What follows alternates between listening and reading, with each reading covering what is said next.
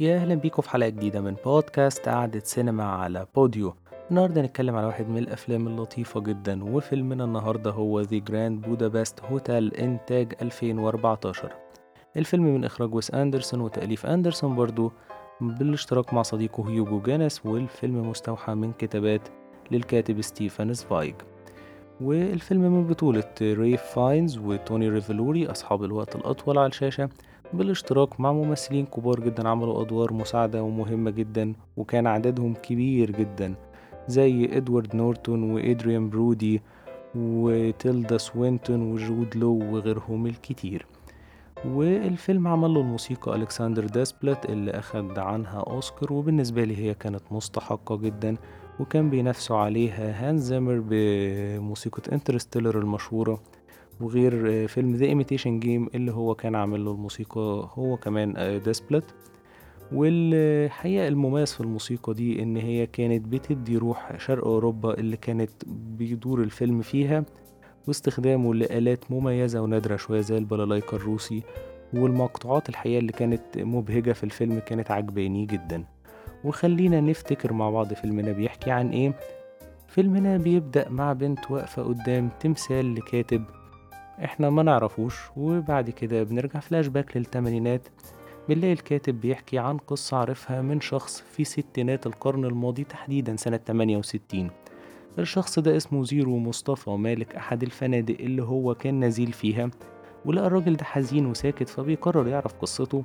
وبنعرف مع المؤلف إزاي زيرو الشاب الفقير جدا بدأ من مجرد عامل صغير في تلاتينات القرن الماضي سنة اتنين وتلاتين تحديدا، بس بسبب ارتباطه وشغله مع ميسيو جوستاف الشخص المسؤول عن الفندق والمحبوب جدا من الستات الكبار في السن، فبيدخلوا سوا بعدها في مغامرة مع بعض بعد ما واحدة من السيدات بتسيب وصية بممتلكاتها لجوستاف في حالة قتلاء، وبتتقتل فعلا وبيورث الفندق.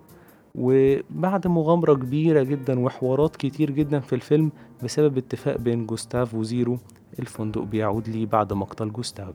اعتقد ان احنا لو اتكلمنا ازاي مشروع الفيلم ده بدأ ممكن يعني ناخد فكرة كده التفاصيل الغريبة والكتيرة جاية منين. أندرسون هو وصديقه جانس أصدقاء من زمان، وجانس رسام وبيحب الكتابة، ففكروا يكتبوا قصة عن سرقة لوحة، واستوحوا الشخصية الرئيسية في فيلمهم من شخص صديق ليهم يعني مشترك، وما كانش فيه بقى جزء الكاتب ولا الحكاية اللي احنا اتكلمنا فيها خالص دي. بس ما كملوش الفيلم وسابوه يمكن تمن سنين، يعني ما ما مشوش في القصة يعني، لحد ما أندرسون بدأ يقرأ كتابات لستيفان زفايج، وحس ان هو يعني عايز يتكلم عن حاجة زيها كده. موضوع عجبه جدا، وهي كانت كتابات بالذات عن الحرب قبل الحرب العالمية الثانية، وتفاصيل كتير عن الحياة في أوروبا في الفترة دي، ويمكن كمان قبل الحرب العالمية الأولى. بيقول ان هو يعني الموضوع ذكره في كتاباته. وبالتوازي كان برضو بيقرأ عن حاجات في بتتكلم عن لحظات مظلمة في أوروبا، وقرر يعمل خلطة ويمزج كل الحاجات دي مع بعض، ويمكن المزج ده خلاه يختلق البلد اللي بيدور فيها الأحداث والجنسيات والحروب، لأنه مزج الحرب العالمية الأولى والتانية. ويعني الحاجات المتخيلة دي خلت المزج أسهل، وإن هو يقدر يجيب حاجات من قبل الحرب العالمية الأولى ومن قبل الحرب العالمية التانية والتفاصيل دي بدون ما يكون محكوم في سياق تاريخي. ودي يعني خلق العوالم ده مش حاجة جديدة على أندرسون أصلا، لأن هو كتير بيعملها يعني.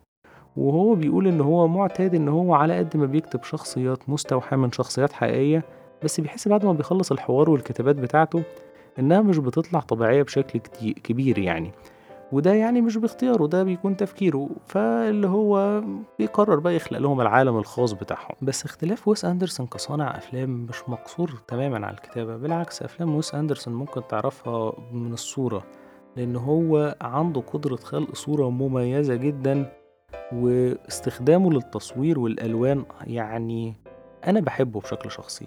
وخلينا نتكلم على التصوير والألوان في الفيلم ده. طول عمر أندرسون بيتعاون مع مدير مدير تصوير اسمه روبرت يومن، والشكل البصري لأندرسون ما كانش هيتحقق غير بالتعاون مع الراجل ده.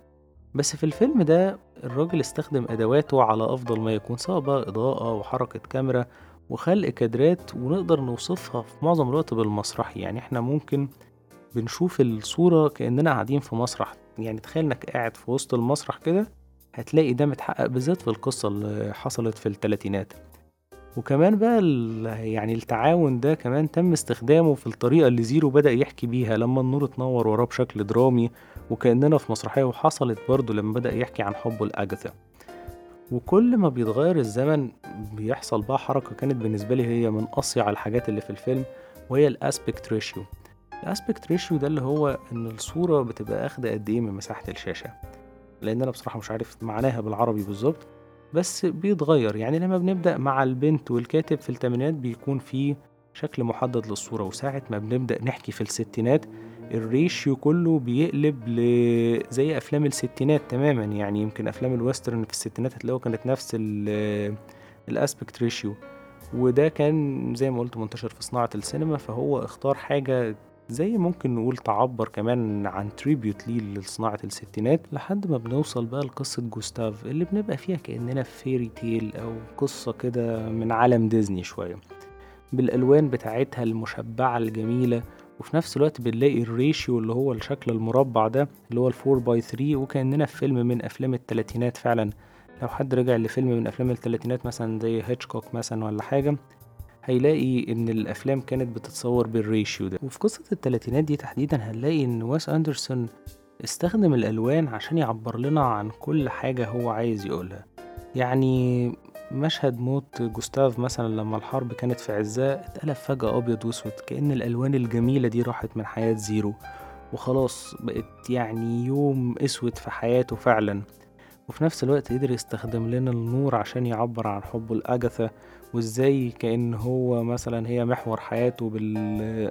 وهي في وسط وشها في وسط الكادر والألوان بتدور حواليها، في واحدة من أروع صور الفيلم في رأيي. بس الحقيقة عبقرية الألوان والتصوير ما كانتش هتبان أبدا بدون البرودكشن ديزاين المميز في الفيلم اللي حاز على جائزة الأوسكار، والحقيقة بالنسبة لي أحد أسباب عبقرية البرودكشن ديزاين هي البادجت المحدودة جدا للفيلم، كانت خمسة وعشرين مليون دولار، وده رقم مش كبير خالص. يعني لما بالذات يكون عندك فيلم بيتعمل في كذا حقبة تاريخية زي دي.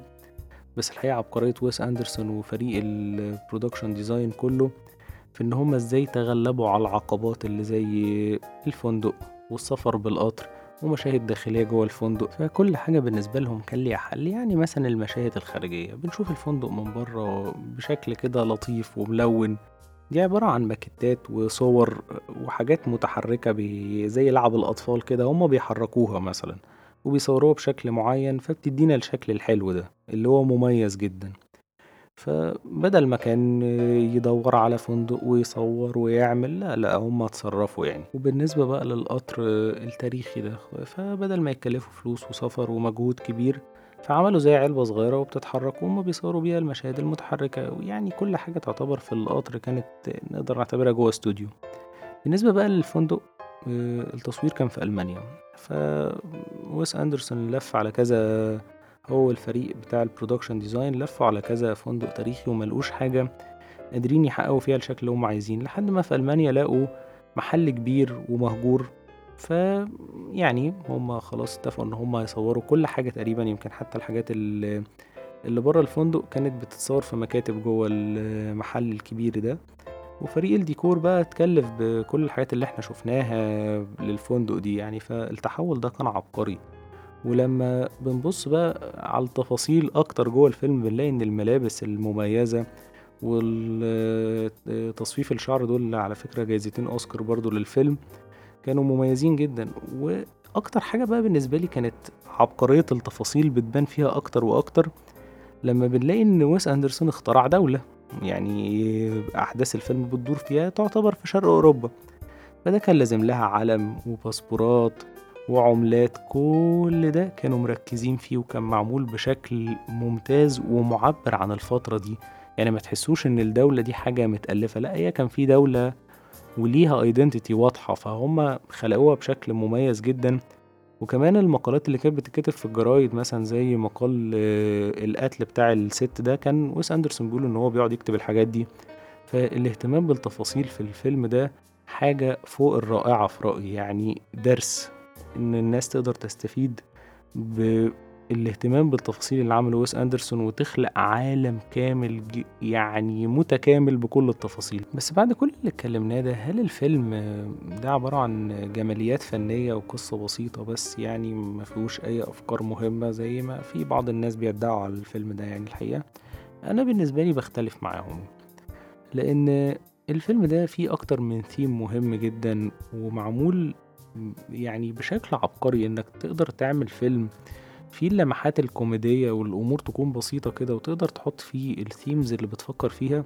دي حاجة بالنسبة لي مميزة وذكية جدا من ويس أندرسون. يعني الفيلم اتكلم عن الحروب، يعني مثلا بنلاقي ان زيرو جاي من حرب وعشان كده هو لاجئ بلا مأوى، فدي حاجة هو تناولها. العلاقات بين البشر، الثيم الرومانسية اللي بين أجاثا وزيرو، و والإرث الفني والثقافي في أوروبا قبل الحروب والتحول اللي حصل في مجتمعات أوروبا، كل ده الفيلم بيتناوله. ويمكن جوستاف هنا بيمثل أفضل شكل للقيم الأوروبية وللمواطن نفسه، والفندق تمثيل يعتبر للمجتمع الأرستقراطي في الوقت ده في أوروبا.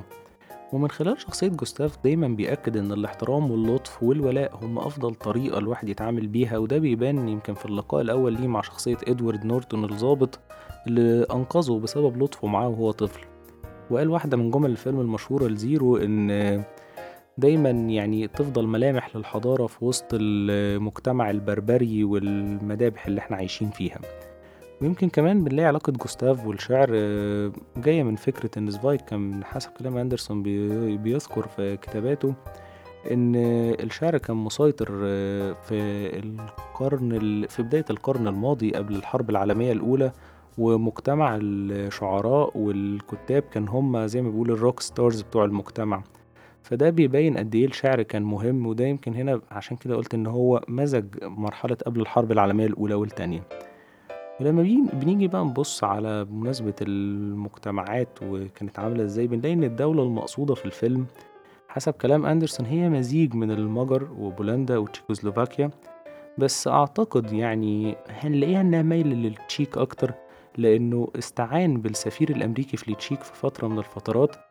أندرسون استعان بيه عشان يقدم له استشارات، وخاصة أن الفيلم بيتناول أزمنة مختلفة، فبنلاقي أنه هو استعان عشان هو يعرف أفكار الثلاثينات والحرب العالمية الدنيا حصلت فيها إيه.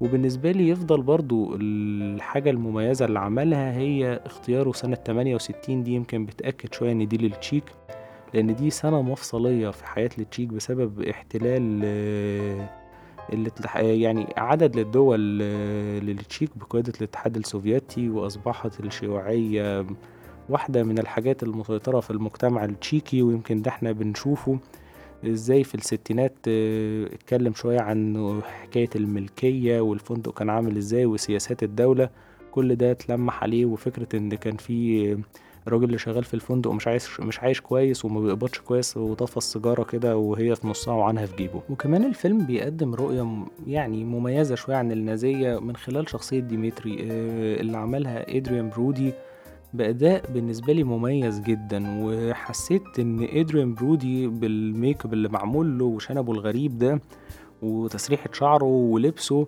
كأنه هو هو الممثل الوحيد اللي يعرف يعمل الشخصيه دي. ويمكن خليني اقول لكم ان انا شفت الفيلم أول مرة في ألفين وأربعتاشر، ويمكن لحد قبل ما أفكر أعمل حلقة ما كنت شفته طول الفترة دي.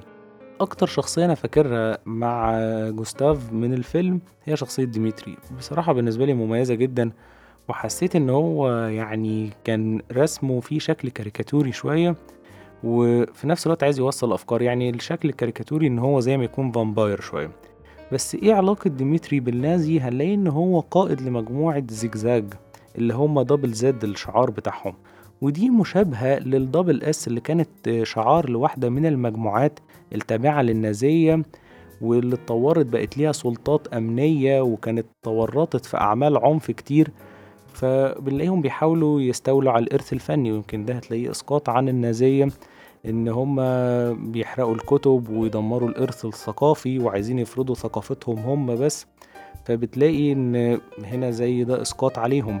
وكمان هتلاقي فكرة القتل والدم وعدم اتباع القوانين، كل ده يعني يعتبر انتقاد واضح وصريح. وزي ما قلت كمان مع الشكل الكاريكاتوري ان هو شخصيته شبه مصاص الدماء، فده كان بالنسبة لي تقديم مختلف وزاوية حلوة في الفيلم. واخر حاجه يمكن عجبتني بقى في الفيلم في القصه نفسها ان في نوع من العبث شويه كده، او في الامور تحس انها غير متوقعه. يعني الفندق ده بعد ما كان مش متخطط ان هو يروح من عيله ديمتري ويروح لجوستاف، فبتلاقي انه راح من جوستاف لزيرو اللي هو ما كانش في دماغه اصلا اي حاجه، وكان يدوب عايز فرصه يشتغل. وبعد ما بيروح له خلاص هتبدا الدنيا تضحك له هو واجاثا، بعدها بسنتين بيموت اجاثا وابنها بسبب نوع من الانفلونزا. اعتقد ان هو شبيه شويه بفكره الانفلونزا الاسبانيه. فالعبث ده شويه حسسني ان انا قريب شويه من فيلم للكوين براذرز اللي هم اتكلمنا عنهم في الحلقه رقم اتناشر، ذا بيج ليباوسكي. اللي ما سمعهاش يقدر يرجع يسمعها. فاسلوب الكوين براذرز هنا كان يعني حسيت ان هو غلب في الفكره دي. فانا بشكل شخصي بحب موضوع ان تحصل حاجه مختلفه كده وعشوائيه غير متوقعه، بس تحس انها برضو في سياق الفيلم. فدي كانت حركه ذكيه جدا من ويس اندرسون. ولحد هنا خلص كلامي عن فيلم ذا جراند بودابست هوتيل. يا رب تكون الحلقه عجبتكم، واحب اعرف رايكم فيه على السوشيال ميديا اكاونتس موجوده في الديسكريبشن فوق في البودكاست. ويا ريت اللي مش عامل سبسكرايب يعمل عشان توصل له الحلقات الجديده، ونتقابل الحلقه الجايه. مع السلامه.